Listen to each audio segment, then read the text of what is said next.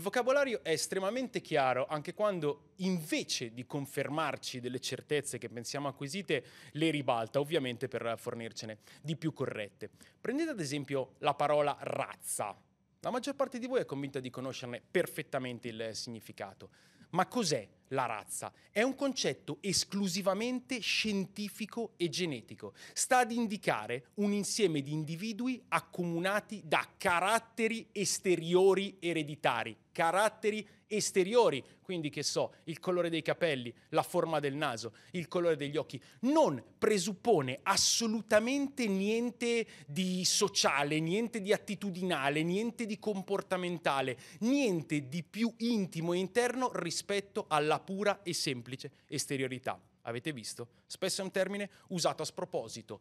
E poi il bello delle parole è che possono veramente scatenare mondi, concetti e immagini differenti, anche a seconda delle lingue in cui vengono pronunciate. Prendete la parola inglese race, vuol dire razza, sì, vuol dire anche corsa. E infatti Stephen Hopkins ci ha fatto un bellissimo film su questa parola eh, per raccontare la vita e l'epopea di Jesse Owens, l'uomo afroamericano che ha vinto quattro medaglie d'oro alle Olimpiadi del 1936, le Olimpiadi di Berlino, le Olimpiadi naziste, le Olimpiadi create con il fine attraverso lo sport di dimostrare la superiorità di una razza umana rispetto a un'altra. E attraverso lo sport queste Olimpiadi sono arrivate totalmente involontariamente ma pienamente a dimostrare il punto. La razza che esiste è una sola ed è la razza umana e le distinzioni fra gli uomini all'interno della razza umana si possono fare solo ed esclusivamente sul concetto di valore. Quando sei in pista non esiste bianco o nero, esiste veloce o lento e chi vince non vince per il colore della pelle, non vince per la sua estrazione sociale, non conta niente tutto ciò, non conta niente neanche l'odio.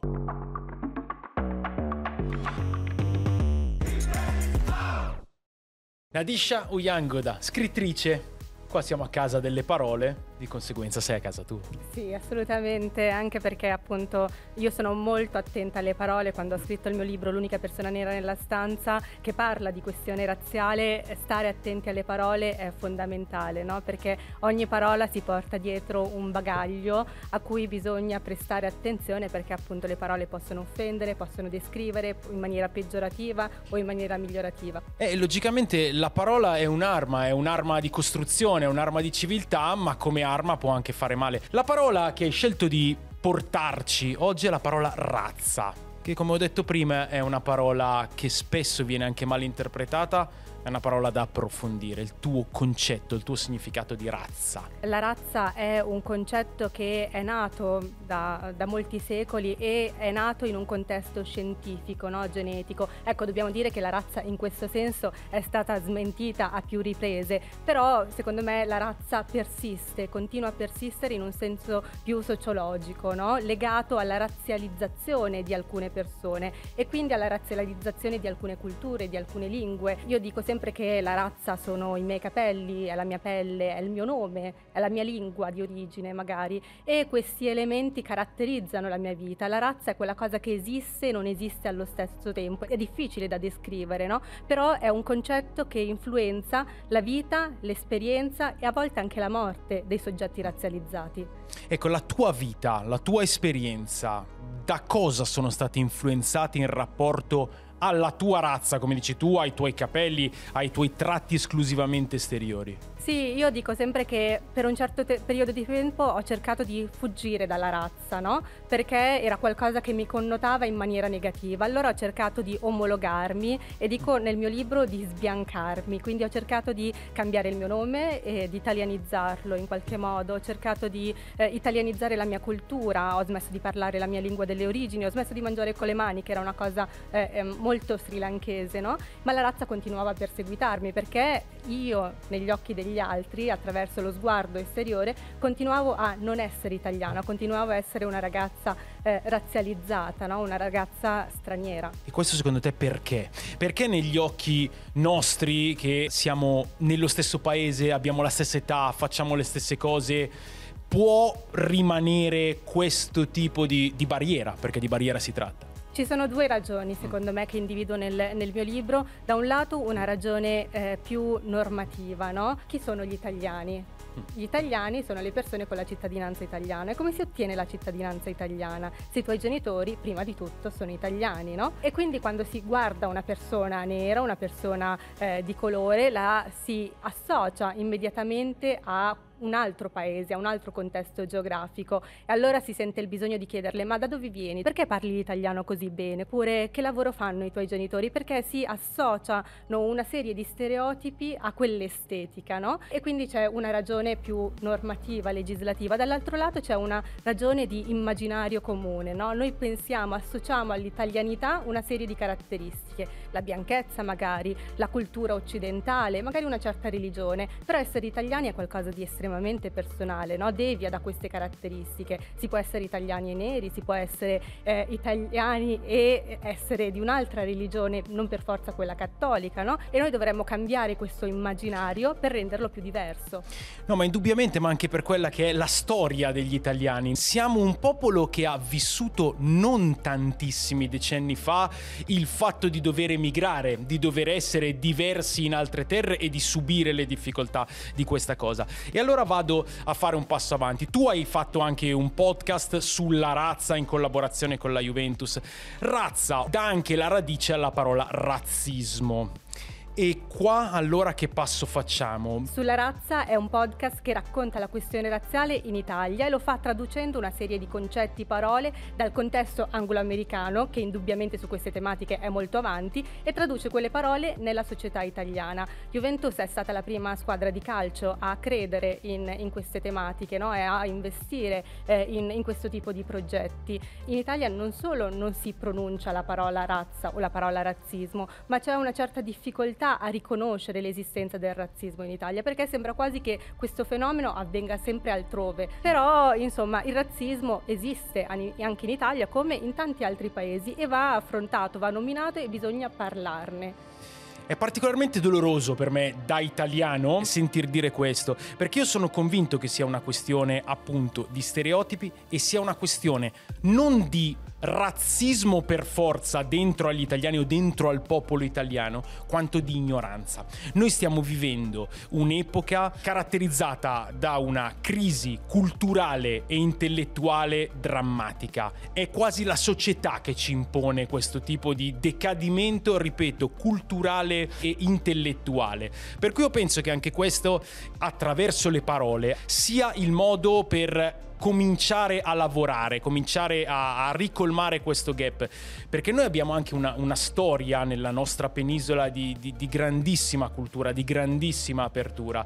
Quello che ci manca adesso, se tu mi dici che si avverte questo tipo di riflesso, è indubbiamente un'istruzione, è un portare questi concetti eh, alla base della nostra cultura, del nostro apprendimento, nelle nostre scuole, nel nostro modo di vivere, anche, anche nel nostro modo di approcciarci ai, ai contenuti di cui, di cui fruiamo. Questo potrebbe farci superare immediatamente l'etichetta, magari di razzisti, attraverso una battaglia all'ignoranza. Ritengo che a volte eh, si mh, giustifichi o comunque si metta in secondo piano il razzismo dicendo che è una questione di ignoranza, ma noi non possiamo dire che nel 2023 sia una questione di ignoranza soltanto perché mi rifaccio alle parole di un giornalista britannico, Gary Young, che dice che il razzismo nel contesto americano è sempre avvenuto all'interno dei confini, no? con lo schiavismo prima, con la segregazione poi eh, in Europa e quindi anche in Italia il razzismo è venuto storicamente fuori dai confini attraverso il colonialismo, se non che poi nel, negli anni del, dell'immigrazione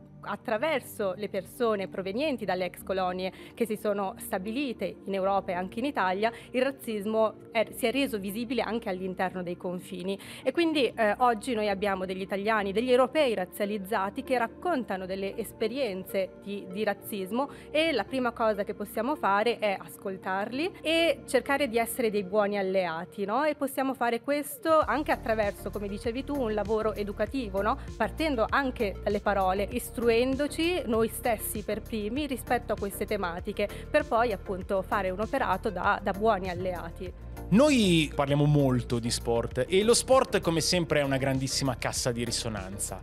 sia nel male che nel bene. Nel male lo abbiamo visto tante volte, è un problema quello del razzismo che viene associato agli stadi, anche qua andrebbero sempre fatte delle distinzioni, andrebbero sempre analizzate le, le situazioni specifiche, però dove c'è tanta massa spesso ci sono anche tante manifestazioni eh, sbagliate. Però Dall'altra parte lo sport può diventare anche uno straordinario veicolo di educazione e di forza del messaggio. Ecco, e dal tuo punto di vista, studiando e analizzando eh, il problema e la risposta al problema nelle varie parti del mondo, qual è la cosa più importante secondo te che un grande sportivo, che un grande esempio anche per, per tanti ragazzi, dovrebbe portare sul campo? Guarda, mi vengono in mente le, le parole di Lukaku mentre, mentre stavi parlando, eh, che diceva che, mh, e ha scritto un articolo su questo tema, che quando vince è l'attaccante belga e invece quando perde Verde viene descritto dai giornalisti come l'attaccante belga di origini congolesi. Questa frase è un po' emblematica no? di, del suo, della sua esperienza all'interno dello sport,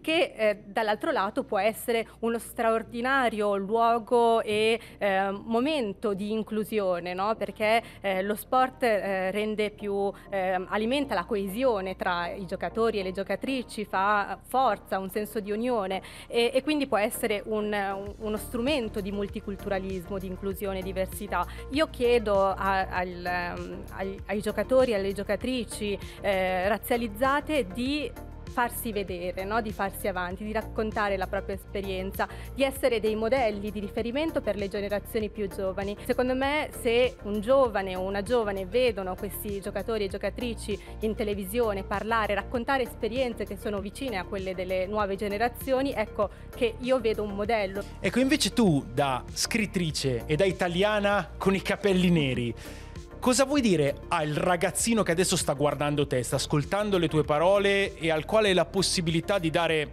un pezzetto su cui costruire un pensiero utile, un pensiero giusto? Come dicevo prima, il mio libro si intitola L'unica persona nera nella stanza.